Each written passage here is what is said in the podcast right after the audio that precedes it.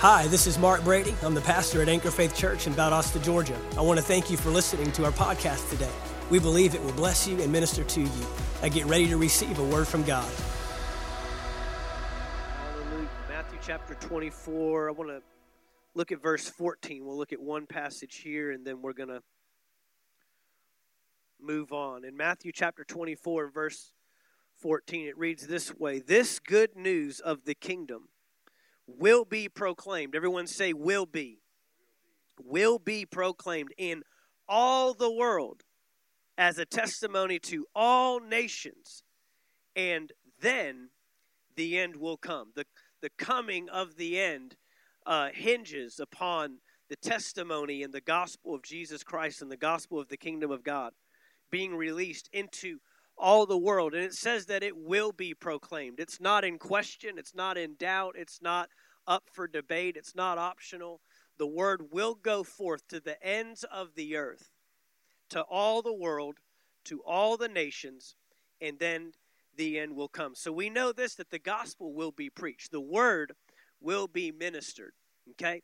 There, there is not going to be one person on the face of this planet that at the end uh, will be able to say, Well, I didn't know or I never heard about that, or nobody told me about the kingdom. Nobody uh, expressed to me the love of God. Everybody will be without excuse and will have every opportunity to confess Jesus as Lord. That is our responsibility and our decision as a part of our response to the preaching of the good news of the kingdom of God. Well, if the word is going to go forth, we know then that it's going to demand a response. The Word of God always demands a response. It always demands that you make a response, either in receptivity to it or uh, a, a hardness or an opposition to it. Every time the Word goes forth, it will uh, present to you an opportunity to either receive it as the Word of God, regardless of how challenging, regardless of how new, regardless of how uh, uh, uh, you know, maybe against our doctrine or thinking or denominational background or what have you, the Word of God is always going to demand a response from us. And so we've been talking about think time, we've been talking about meditating on the Word. And meditation is not the hearing of the Word, but it is your response to it. Will you continue to give it attention in your life? Will you continue to uh, mull over it, think over it, uh, uh, present yourself to it. Keep it in front of you. Joshua said, observe. Uh, observe the law of God day and night, meditating on the word day and night, observing to do all that is written therein.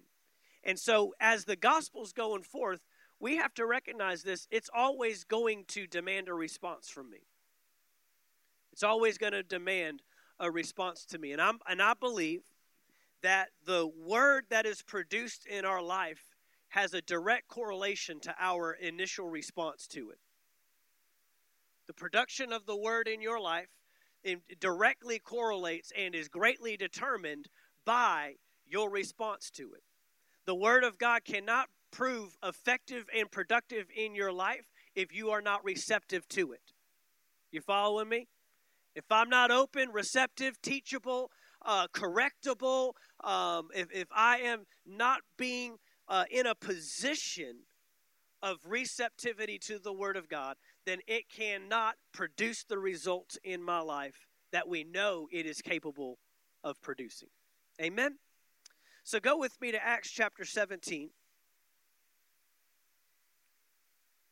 Acts chapter 17. We've been talking about the fact that, you know, honor is based on this idea of think time, this idea of how we allow the Word of God to be processed in our lives after it is heard or after it is spoken. And let me just let me just go here. I, I haven't gone here a lot. We have focused uh, directly on the fact that we're honoring God by honoring His Word and meditating on His Word, giving His Word time and processing it, thinking on it, dwelling on it, uh, studying it, he continuously hearing it, habitually staying in the Word. But let me just tell you, this is also how you can honor one another. If your spouse speaks a thing and you immediately reject it and you put it out of your mind, you, you close her or him off, you, you are not honoring your spouse. Your boss comes to you and you immediately reject it. You immediately, how you treat their word is how you treat them. Okay? So this this fact of honor that we're looking at and giving it think time even if it doesn't resonate with you immediately. The idea that, you know what, I'm, I'm to I'm to jot those things down. I'm to think on that. That doesn't mean that we're going to come to agreement. That doesn't mean that I'm going to see it your way, but I'm going to give, I honor you. I'm going to consider it. I'm going to look at it. I mean, the greatest way you can dishonor someone is just to immediately reject what they have to say and never even give it time to, to think on it, dwell on it. Okay? So this, this, this correlates over to our, you know, we have our heavenly relationship with our heavenly Father going vertical, but we have a ton of relationships horizontal on this plane that we are disengaging and dishonoring in our life because we immediately just reject their word. We don't want to hear. We don't think on it. We don't dwell on it. We don't even consider it. And they have no place of honor in our lives. But in the ministry of Paul, you know, Saul uh, was one that persecuted the church, um, persecuted Christians, was having them put in jail, beaten, persecuted, uh, murdered you know, he stood by while the apostle Stephen um, was murdered right in front of him. They were laying their coats down at the feet of a man named Saul, uh, a devout Pharisee, um, but was greatly mistaken in his mission and greatly mistaken in his zeal and his passion. And of, uh, uh, of course, he had that great conversion experience, being knocked off his horse on the road to Damascus and and Jesus confronting him and saying, Now you're going to be a catalyst for my mission. Now you're going to serve me, truly serve me. Um, and, and it's going to come with persecution on your part. It's going to be difficult. And so, wherever Paul went on his missionary journeys, if you read in the book of Acts, he was met with all kinds of responses. He was met with those that were gladly welcoming of what he had to say. Uh, he was met with those that would uh, you know weren't so excited about it initially but would give some time to study it and then he was met with those that would just immediately reject and even some that would go in behind him and rouse up the crowd against him and undo all the work that he had just done in that community. Many times he was run out of those cities. Many times uh, he was removed by force from those cities. And we obviously know the, the persecution resume that Paul had all the beatings, all the sufferings, all the uh, shipwrecks, being left for dead, uh, being uh, uh neglected and abandoned by those closest to him, um, being attacked by those in his own group. I mean, he, he endured it all. Amen. But we want to look here in Acts chapter 17 at an account where uh, Paul takes his ministry to Thessalonica. Thessalonica. This the letter he ended up writing to the Thessalonians is First and Second Thessalonians.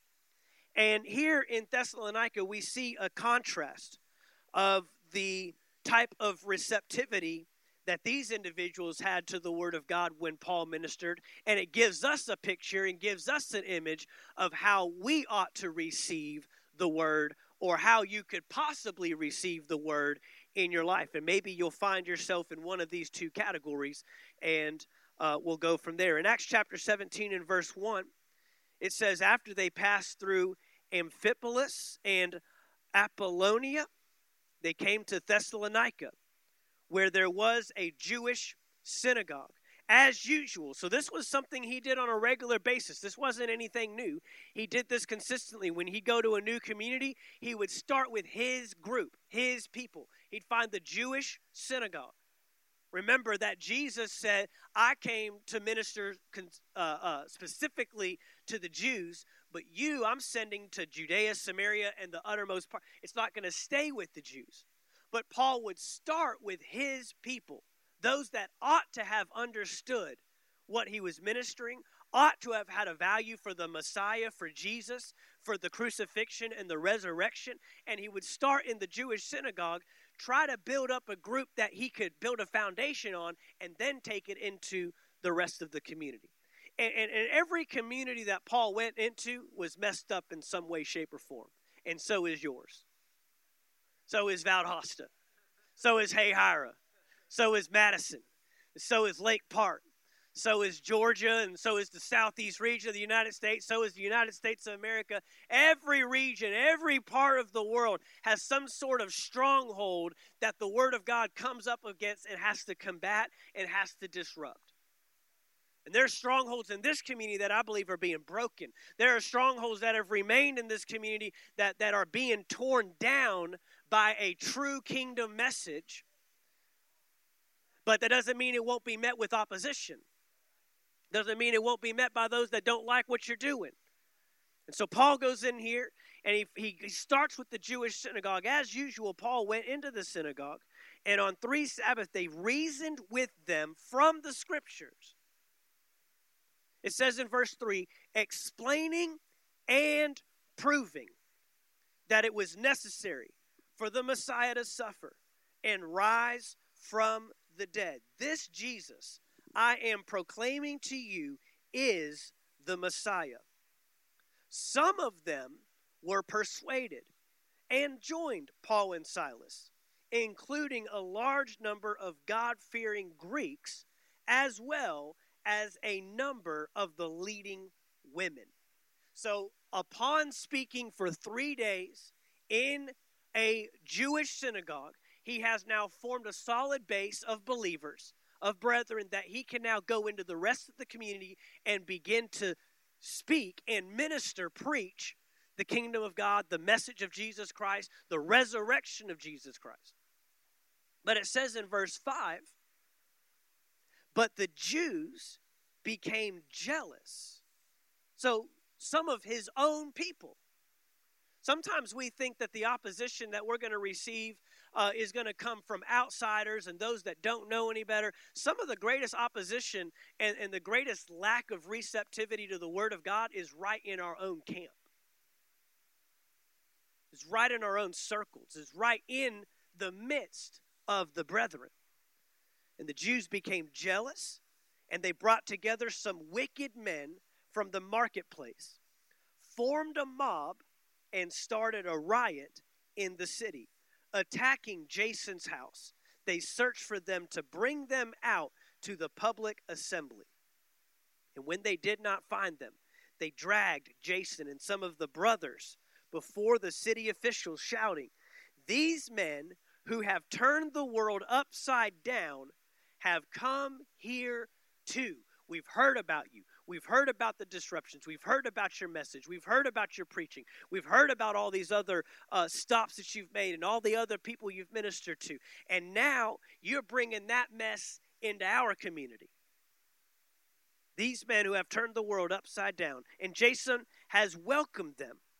They are all acting contrary to Caesar's decrees, saying that there is another king, Jesus. Notice that they used an angle that people still use today by politicizing the message of the kingdom of God.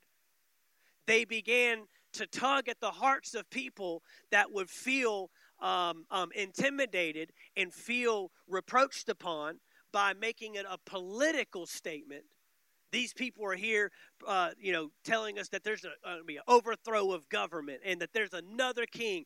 And, and by appealing to their political senses, knew that they could start a riot and raise an uproar in the community.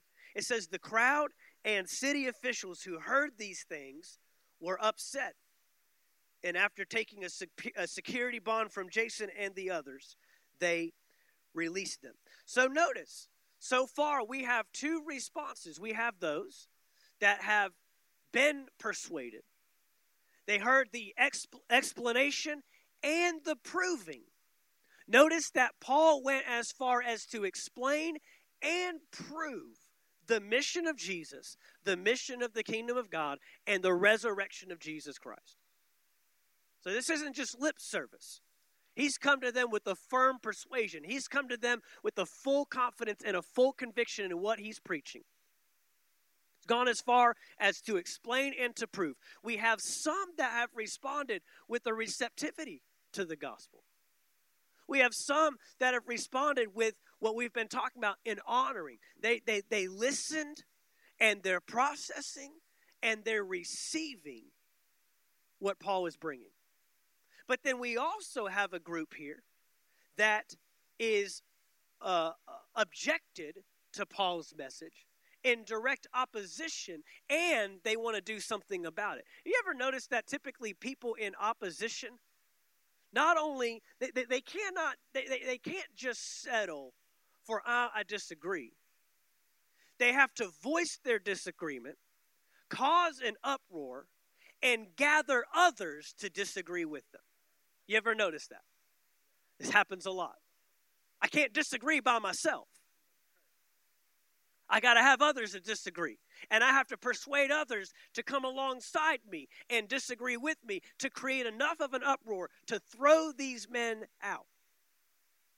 If you are so confident in what you believe was true, then just leave it alone, right? Maybe they're not so convicted. Maybe they're not so confident. Maybe we've hit a spot on the inside that now I have to create something bigger to outnumber and outweigh the message that's coming in. So they create this uproar. They create, they, they cause a, a riot within the streets. They, they manipulate and they twist the message of Paul and say uh, he's speaking on political terms and, and, and, and had to bring up overthrow of government. And they're talking about another king that we should serve and submit to. Again, the response to the word. We got two different contrasting responses here from these Thessalonians. Now keep on going to verse 10. Soon as it was night, the brothers and sisters sent Paul and Silas away to Berea. For their own safekeeping, for their own safety, they said, You need to get up out of here. It's, it's getting hostile. They're going to do something crazy. I mean, you know, we, we know these people would go to, to, to any extent to see the message of the kingdom stopped. They'd have them thrown in jail, they'd have them beaten, they'd even have them killed.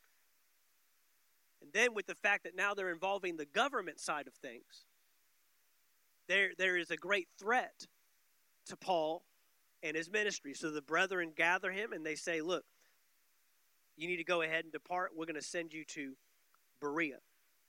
Berea is another community within Thessalonica. And upon arrival, they went into the synagogue of the Jews, did the same thing that he's done in the previous stops. I'm going to go into the synagogue among my own company, among my own people. I'm going to start there with this message. I'm going to build this foundation, and then we're going to spread the gospel of the kingdom throughout this region. And it says here in verse 11, look at this. The people here were of mo- more noble character. I don't know about you, I want to be of more noble character.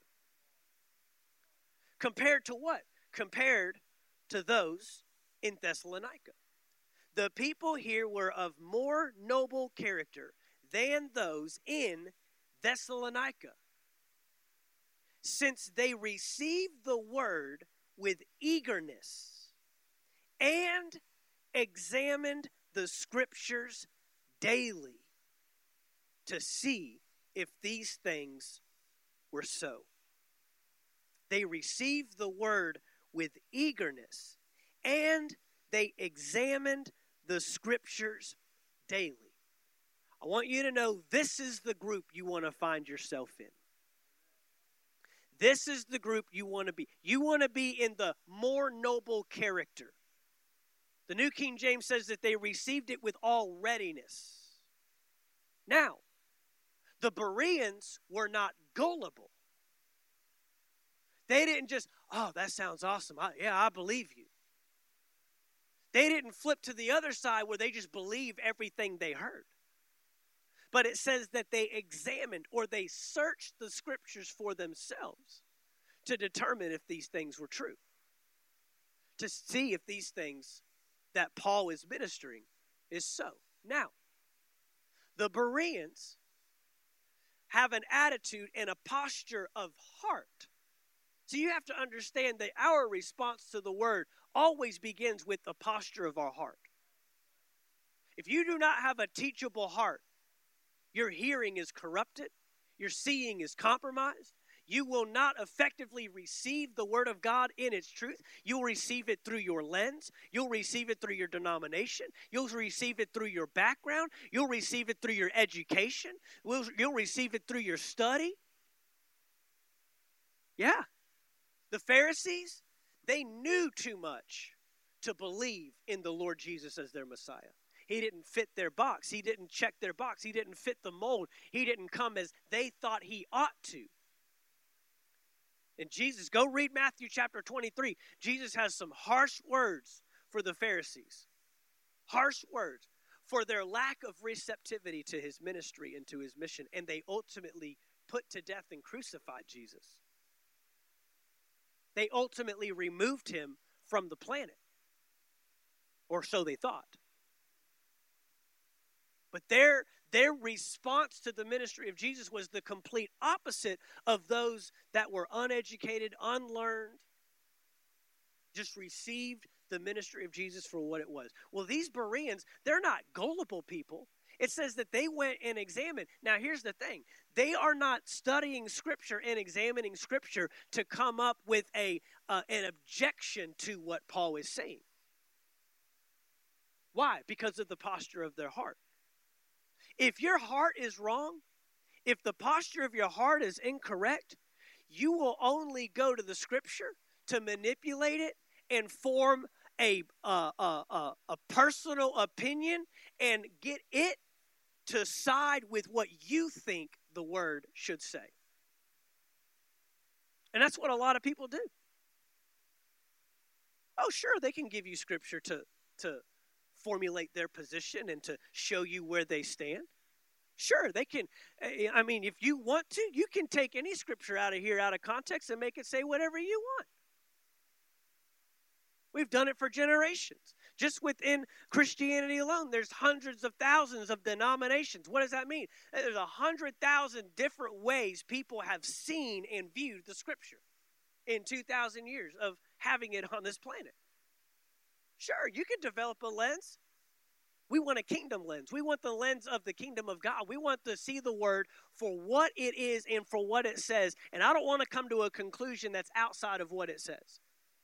But if my heart is incorrect and I'm not in a posture to receive, to learn, to grow, to draw, to be taught something, I'm telling you, if you come through these doors valuing what you already know more than what you could know or should know or could learn, don't even come. Because it's only going to harden your heart. It's only going to strengthen. Oh, th- that's what they believe. That's what they say. That's what they preach. And you'll only go back to the word to substantiate your viewpoint.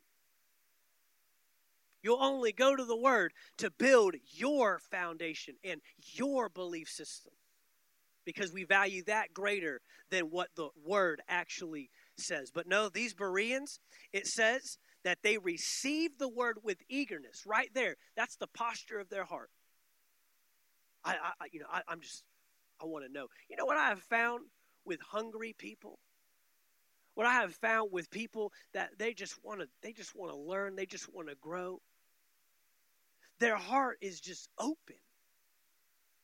Now sure we have to be careful that we're not just gullible and just receiving anything and everything. That's why we go back and we confirm it. The Bible says, let the word be confirmed by two or three. Even the word itself needs to be proven out in multiple places. Can't you just take one instance and say that's the word of the Lord, and we don't have a recurring theme. And I'm telling you right now, the word of God from beginning to end never contradicts itself. Never, not one time. That's what's so powerful about the Word of God. You got over 40 different authors, and not one of them disagrees with you. And we're talking over thousands of years this book was written. And not one time do they contradict one another, disagree with one another, attack one another. It builds on itself. It's the same theme from beginning to end. But at the end of the day, it was the posture of their heart that determined the receptivity to the Word of God. They received it with eagerness. Do you receive the Word with eagerness? Do you receive the Word with an openness? Do you receive the Word with, with, with, a, with a posture and position of my heart that says, Lord, if, if I see something here that I've never seen before, please, I do not want my idea, my agenda, my lens to be the thing that gets in the way. You have to be in a position where you could show me I'm wrong by the scripture. Not because you say it, not because you believe it, but by the scripture. And I will respond accordingly. See, that's honor. That's honor. Our approach to how we hear, our approach to how, what, what is the posture of our heart as we're hearing the Word of God? I know there's times I, have been in services where as as it's being ministered and as it, there there will be things that'll try to come up in me to immediately begin to discredit what I'm hearing. And what I've learned to do in those moments is to write things down and ask questions. Go back to the scripture and seek it out. If the scripture can confirm what I'm having questions about or what I'm hearing that might not completely align with what I believe, then I'm going to alter. Oh, this is the big one because it's a pride killer. So a lot of us are just way too prideful to admit that we could ever be told something in Scripture differently than how we've learned it, how we've been raised, what we've been taught. Pride is the killer. Pride is the thing that will, pride brings destruction to everything. I was just watching a video today, and he, the individual was saying, pride is the reason why marriages end up in divorce. Pride is the reason uh, why why we have uh, uh, uh you know uh, ministries that fail, uh, churches that fail, churches that split. pride is the reason why you won't let go of forgiveness and hold an offense to someone. It's pride. It's I've got to win. I've got to be right. I've got to be on top. My my position has to stand. Until we come to the word of God saying, I don't have a position other than what the king says. Until the posture of your heart is that open, that teachable, we run great risk of dishonoring, rejecting God's word, and ultimately running into deception I mean, when the Bible says many will fall away, it's, that's not a joke. That, that, that's going to happen. And that's the brethren. We're not talking about lost people, we're not talking about unsaved people. Many will fall away, believers. You can't fall away from something you once held to. And so it says that they received the word with eagerness and examined the scriptures daily to see if these things were so. Verse 12 says, Consequently, many of them believed, including a number of the prominent Greek women as well as the men. Notice who's believing in both of these categories. We've got we've got Greek, we've got outsiders, women, Greeks, Gentiles, those that fall outside of the category of who Jesus initially came to minister to. The ones that should have been the, the most receptive are actually the ones that became the most destructive. Because look at the next verse. But when the Jews from Thessalonica found out that the word of God has been proclaimed by Paul at Berea, they came there too agitating and upsetting the crowds. They couldn't even leave it alone. They, they, they couldn't even handle the fact that we've already thrown him out of our community. We hear he's over there. Guys, let's go to Tifton. He's up at Tifton now preaching. We're everybody load up, get in the van. We're going to Tifton. We're kicking him out of Tifton.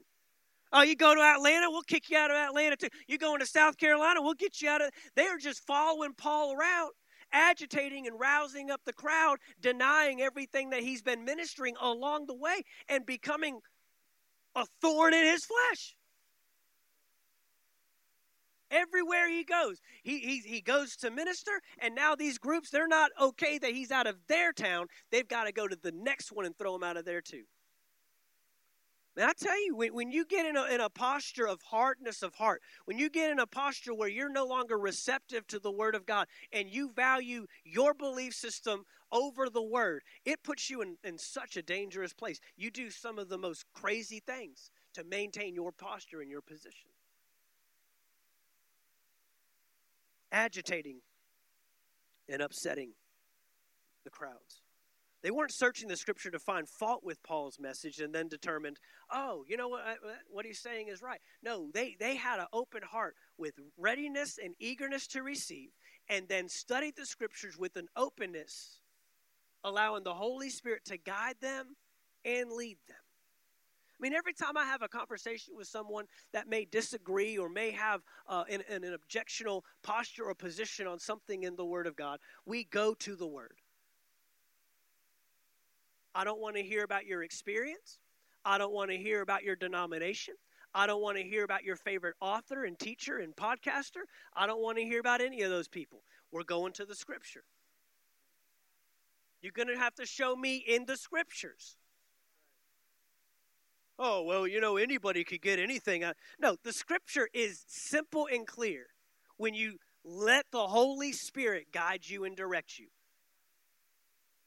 But when you remove the Holy Spirit from the equation, and now it has to register with your intellect, it has to agree with your reason, it has to be reconciled with your ideas and your plans. And, and you know, you know, honestly, uh, many of the things that people have a difficulty with in the Scripture are things that they can't mentally and naturally wrap their mind around. That's what it comes down to. Oh, you want me to explain this so well that your flesh understands it. Last time I checked, the word was alive, living, and active, sharper than any two edged sword, dividing between soul and spirit. Last time I checked, we're not trying to appeal to your flesh. In fact, the moment my flesh agrees with what I see in the word, I'm wrong. It should be so disruptive to my flesh it should be so countercultural. It should be so unnatural. I had someone tell me that, you know, speaking in tongues, it just doesn't seem natural. It sure isn't. It's supernatural. It's the most unnatural thing you should see. Because your natural talk is all jacked up. Absolutely, it's unnatural. Am I really trying to reconcile my mind with, with a shepherd boy that kills a giant with no battle experience? A man that builds an ark and the uh, uh, waters flood the earth and there are only eight people left? With a man that cannot have children, that 100 years of age is bearing a father of many nations? A, a, a murderer that goes into a land that he's been uh, uh, excommunicated from, delivering the, I mean, the, the, the, the, the signs and the wonders and the supernatural supernatural exploits in the Word of God, and we act like this is just a storytelling fairy tale.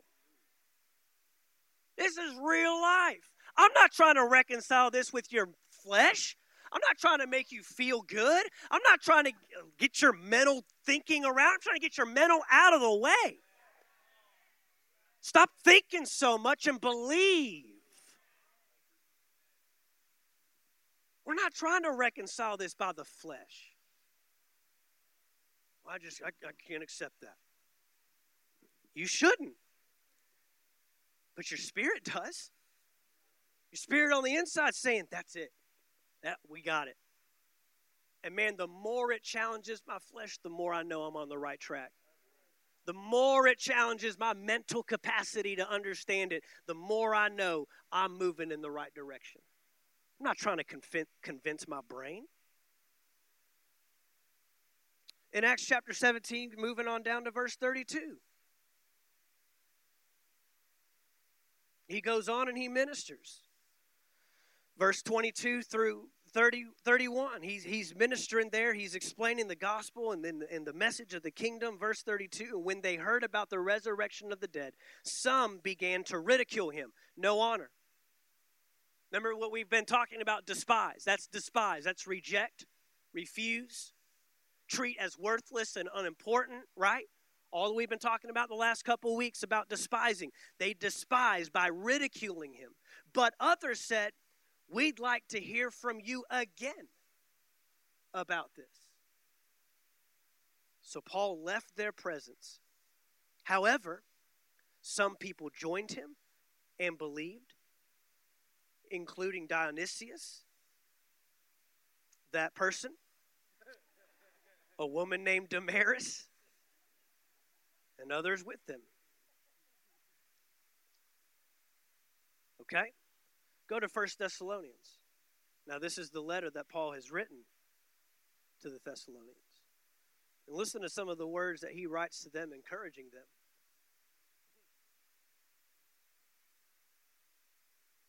The posture of my heart.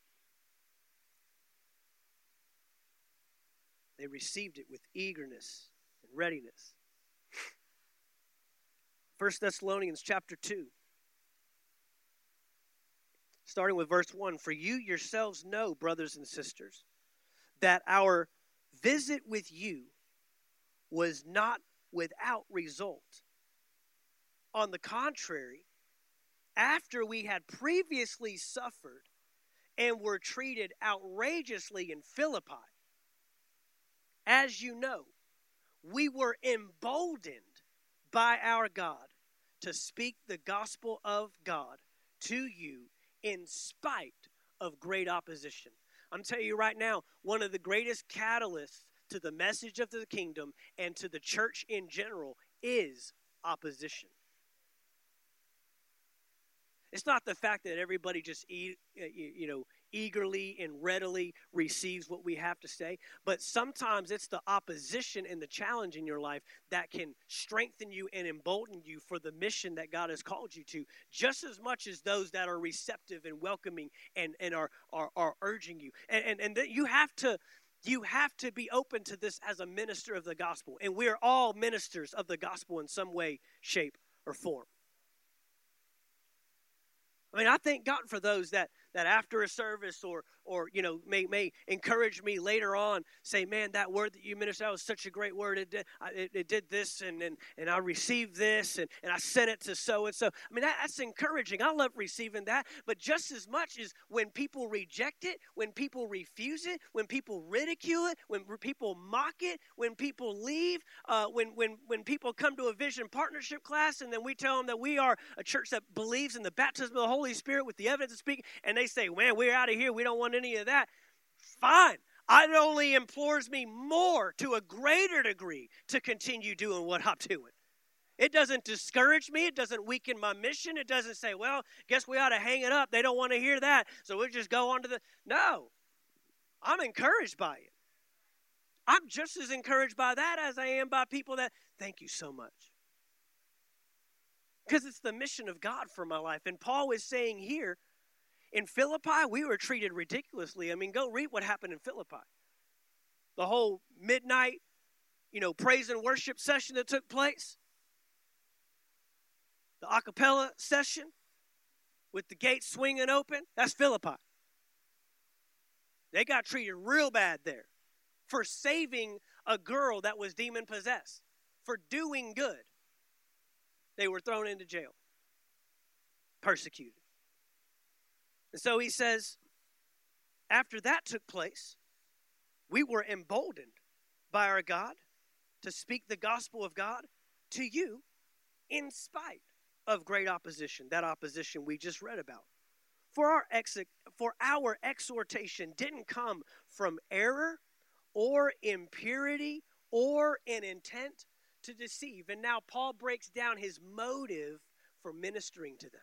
Now he breaks down this is the whole reason why we came to you. This is the whole reason why we wanted you to know the gospel of the kingdom. Instead, just as we have been approved by God to be entrusted with the gospel, so we speak not to please people, but rather God, who examines our hearts. So ultimately, he's putting it back on the people and saying, Look, we weren't ministering to you for our own gratification, and we weren't ministering to you to please you and so that it would be uh, uh, uh, uh, something that you could receive. We're just bringing you the gospel. It's on you to receive it. And ultimately, God sees your heart. God knows how you receive the word that I minister to you. God knows the posture of your heart right now. God knows the posture of your heart right this very instant but rather God who examines our hearts, for we never used flattering speech, as you know, or had greedy motives. God is our witness. And we didn't seek glory from people, either from you or from others.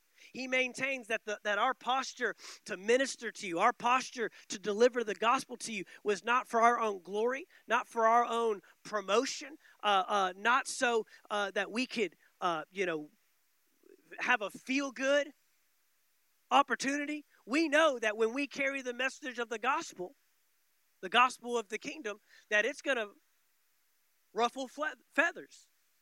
It's going to disrupt some things. I mean, think about Jesus' ministry. I mean, Jesus came in with the direct approach to disrupt what was going on.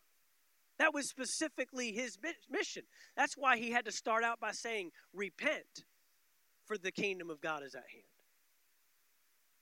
Repent means to change your thinking. Repent means to side with my party. But to repent, repent is twofold. Not only am I siding with his party, but I have to reject and lay down mine my idea. You can't have both. Can't have both. So, he says that we came to you with the purpose and the focus that you would receive something. Jump down to verse 13. This is why we constantly thank God because when you received the word of God that you heard from us, listen, when you received the word of God that you heard from us, he's talking to the group we just read about in Acts. Acts was the the live scene taking place. Now, this is the letter that he's writing back to that church that he built and developed there. He says, Because you received the word of God that you heard from us, you welcomed it, not as a human message, but as it truly is the word of God, which also works effectively in you who believe. Which also works. What did we say when we started this whole thing? If I don't work the word, then the word won't work for me. But now the word is effectively working in their lives. Why? Because they received it, they welcomed it. Now, the Greek word for welcome doesn't just mean to simply, oh, yeah, we, we, we let you talk, we listened. No, the Greek word for welcome means this respected, revered, and embraced. Respected, revered, and embraced. It also means this to examine and teach. So now, not only are they hearing it, studying it, they've even, take, they've even taken it a step further and are now teaching it to others. To examine and to teach, to instill through teaching and practice. To instill through teaching and practice. All of that is in that one word, welcomed. You welcomed it. You revered it, respected it, embraced it you then studied it and examined it. You practiced it, meaning you put it into practice in your lives and you went a step further and are now teaching it to others. That's the level that the, that, that the Thessalonian church received the word of Paul. So, which group do you want to be a part of? Which group do you want to be identified with? You welcomed it not as a human message, but as it truly is the Word of God, which also works effectively in you. For you, brothers and sisters, became imitators of God's churches in Christ Jesus that are in Judea. Since you have suffered the same things, watch this, from people of your own country. What did Jesus say? A prophet is not without honor except in his own hometown with his own people. And he's, he says, man, now you're suffering things from your own community. That's why I said on Sunday after uh, uh, Shelly ministered and, and, and we saw all those born again, or all those baptized in the Holy Spirit. And then the Lord told me, share with them that He has not given you a spirit of fear, a spirit of timidity. Why? Because the first thing some of these people were thinking is who I can't talk to now who I can't tell about the experience that I've just had because they won't believe me. They're thinking I'm one of those crazy people. And, and, and all of a sudden, and it's usually the people closest to you that you're thinking, you could care less what a stranger thinks, right? What's my mom going to think? What's my husband going to think? What are my kids going to think? We're thinking of the ones the closest to us. Well, he's saying here, you suffered the same things from people of your own country, just as they did from the Jews, who killed the Lord Jesus and the prophets and persecuted us. Ultimately, he says, if you're being persecuted by your own people, you're in good company. Jesus did. We are. And so will you. Isn't that what Jesus said? Isn't that what Jesus told his disciples would take place? They displease God and are hostile to everyone. Now he's putting them on warning of those that are going to disagree, and they're not just going to disagree, but they're going to try to discredit and try to disprove, and they're going to be a thorn in their side, and they're going to try to come up and disrupt everything that they're saying and everything that they're ministering and everything that they're believing. I mean, the, the, the challenge and the opposition that comes to someone um, after they receive a powerful encounter from the Lord or receive something from the Word that might not be as agreeable in a region or in a community. Uh, I mean, it's you, you, you don't want to share, you don't want to talk about it because you know what it's going to do. You know the challenge and the opposition it's going to bring. But he's letting them know they displease God, they're hostile to everyone by keeping us from speaking to the Gentiles so that they may be saved. As a result, they are constantly filling up their sins to the limit, and wrath has overtaken them at last. Wrath has overtaken them who? Those that oppose, those that reject, those that despise, those that refuse, those that dishonor. And now they're rallying, they're, they have a rally cry to shut down the message of the gospel. Colossians chapter 3, verse 6.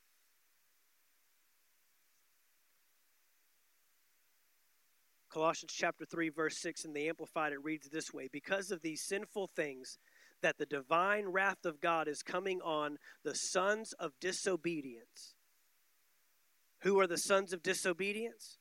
Those who fail to listen. They won't even give, they won't even honor by giving you time to talk. Fail to listen. And that doesn't even mean you're in the company of those that hear. That means that as it's being spoken, you're immediately rejecting it, throwing it out, discrediting.